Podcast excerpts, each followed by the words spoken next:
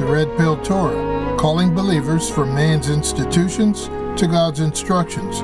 We have more to say about Elohim's deliverance. I'm Tim. And I'm Miss. The Father gave us pictures of his deliverance in the Torah. He told us the end in the beginning. Let's talk about it. If you didn't know, the Torah is the first five books of the Bible. Understanding and believing the Torah gives context to the rest of the Bible. You can email us at redpilltorah at gmail.com. Find us at our website, www.redpilltorah.com. Follow us on redpilltorah.podbean.com, on Facebook, Twitter, Tumblr, YouTube, or wherever you hear your favorite podcasts. We love to hear from you. And don't forget to like, share, and subscribe. And a big shalom to our friends in California and Chile. Listen out for Red Pill Torah on a radio station near you. In our last podcast, we talked about examples of Elohim's ways to deliver us, his people. The context for our discussion was looking at how he delivered his people in the past and comparing that to how he will deliver us in the future. Our podcast entitled Episode 113 Living in Circles talks about the way history repeats itself. Please check out that episode 113 when you can.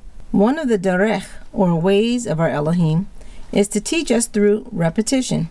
Consider his calendar of events described in Leviticus 23. Jehovah Elohim described seven times in the year when he wants his people to be rehearsing and doing specific actions together as a people. Between the day Yeshua was executed by the Roman government and the tenth day after he ascended into heaven, Yeshua did some historic things. Mm-hmm. He was killed on the day known as Passover while the Passover lambs were being killed and prepared as they had been for centuries.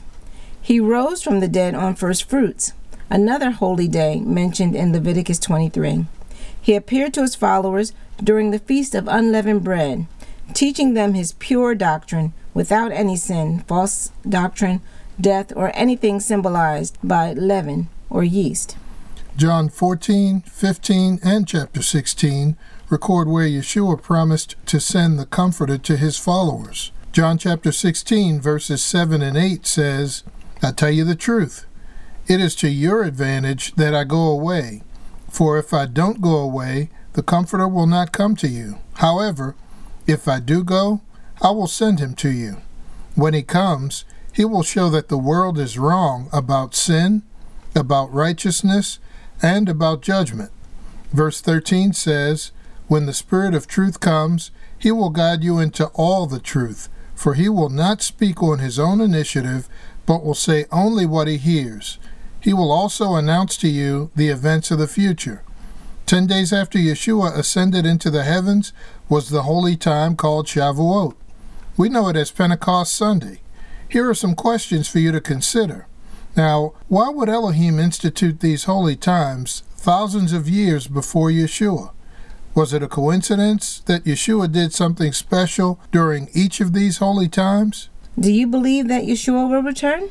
If you do believe he will return, and you know from Scripture that he did something special on each of the first four holy times, could the last three holy times have something to do with Yeshua's return? Could the pattern of the first four holy days tell us anything about the last three holy days? If so, what should you be doing on those holy days? Remember that Yeshua's return is promised for the end times.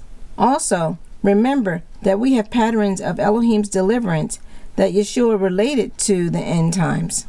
For example, Yeshua said, Remember as it was in the day of Noah, so will it be at the return of the Son of Man.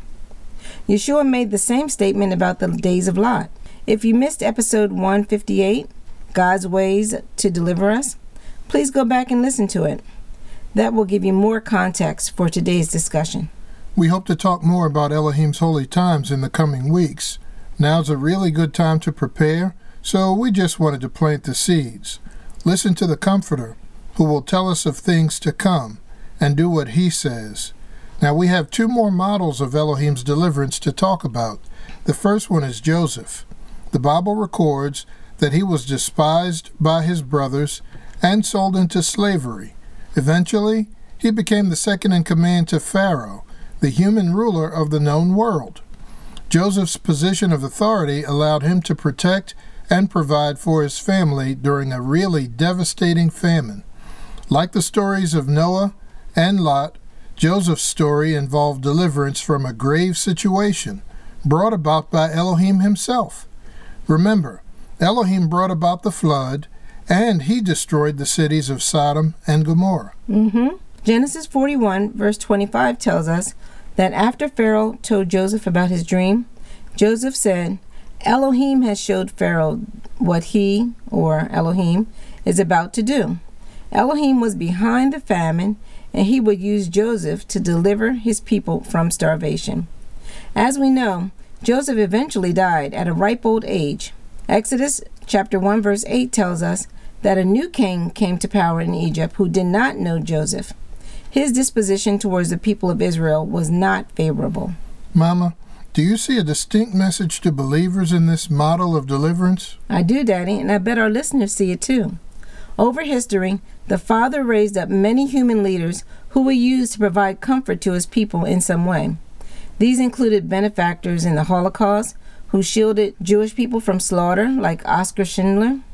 Some were rulers on a larger scale, like Cyrus, the Persian king who supported the reconstruction of the temple, or Richard Nixon, the 37th President of the United States, who helped the fledgling Israel army when they were faced with destruction during the Yom Kippur War. And let's not forget Queen Esther. Well, Daddy, we could go on and on with examples of people who were put in leadership to accomplish the deliverance of Elohim's people. Our point is that this deliverance is temporary, lasting as long as the influence of that leader lasts. When the benevolent leader's influence ends, we often see a time of persecution. In these last days, maybe some of our listeners will be in positions to deliver Elohim's people in various ways, or maybe some of our listeners may need a Joseph. In either case, we need to enjoy and be grateful for these righteous people knowing that hard times are coming, according to Bible prophecy. Now, that prophecy speaks of oppression on a global scale. It does not foretell benevolent leadership until the return of the Messiah. If you can be a Joseph to anyone, please do it as long as you can. If you have a Joseph in your life, bless and pray for them and use that time wisely.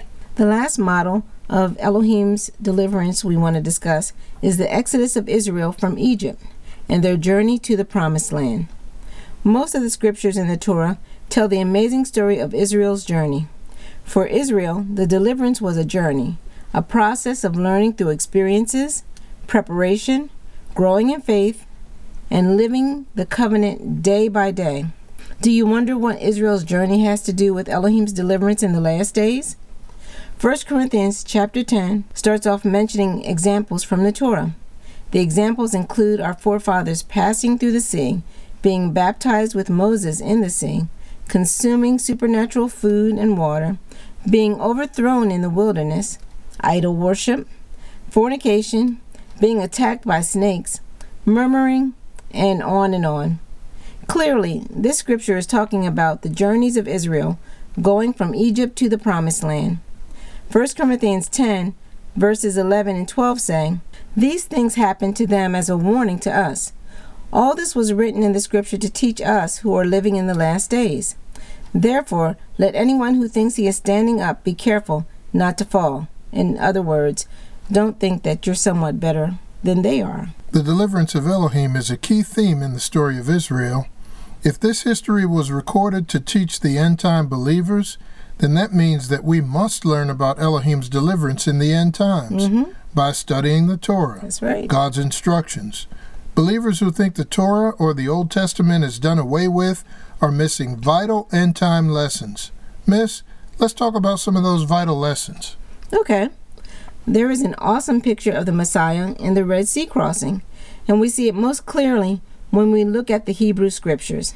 In Exodus 14, verse 13, the people of Israel were panicking because the Red Sea was in front of them and Egypt's army was approaching from the rear.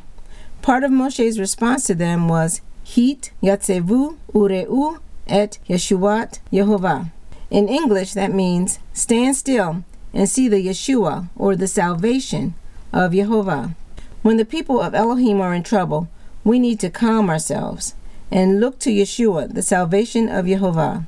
If we didn't know that Yeshua's name means Jehovah's salvation, we would totally miss that hidden reference to our Messiah. That's why we prefer to not call him by the Greco Romanized name, Jesus. We mean no offense to any believer.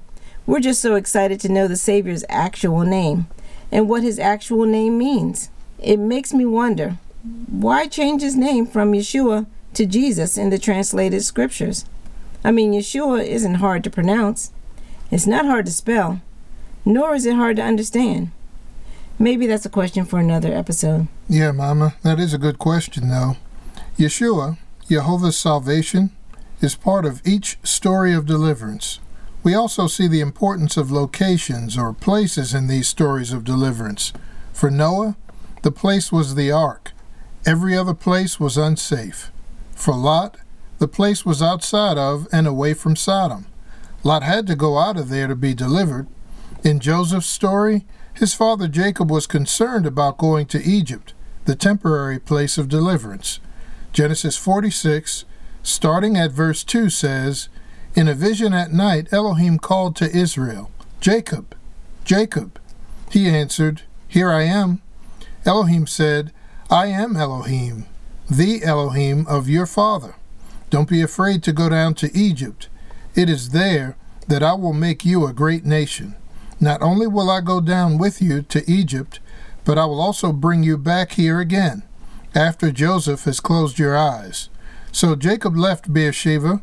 The sons of Israel brought Jacob their father, their little ones, and their wives in the wagons Pharaoh had sent to carry them.